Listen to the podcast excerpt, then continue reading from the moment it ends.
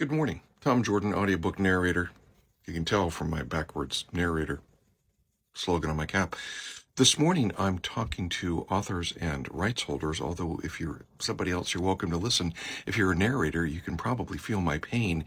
If you're putting um, a, uh manuscript for an audition up on ACX, please make sure there aren't any typos or errors in the manuscript. Um, I'm finding this more and more, and sometimes I actually take the time and write a message to the rights holder and say, hey, by the way, I can't do the uh, audition because I found an error in it this morning. I'm just not even going to do that. A leg- legitimately decent audition uh, looked good to me. Found an error in sentence number two.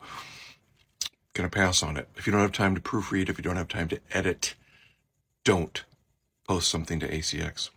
Thanks. Short Cast Club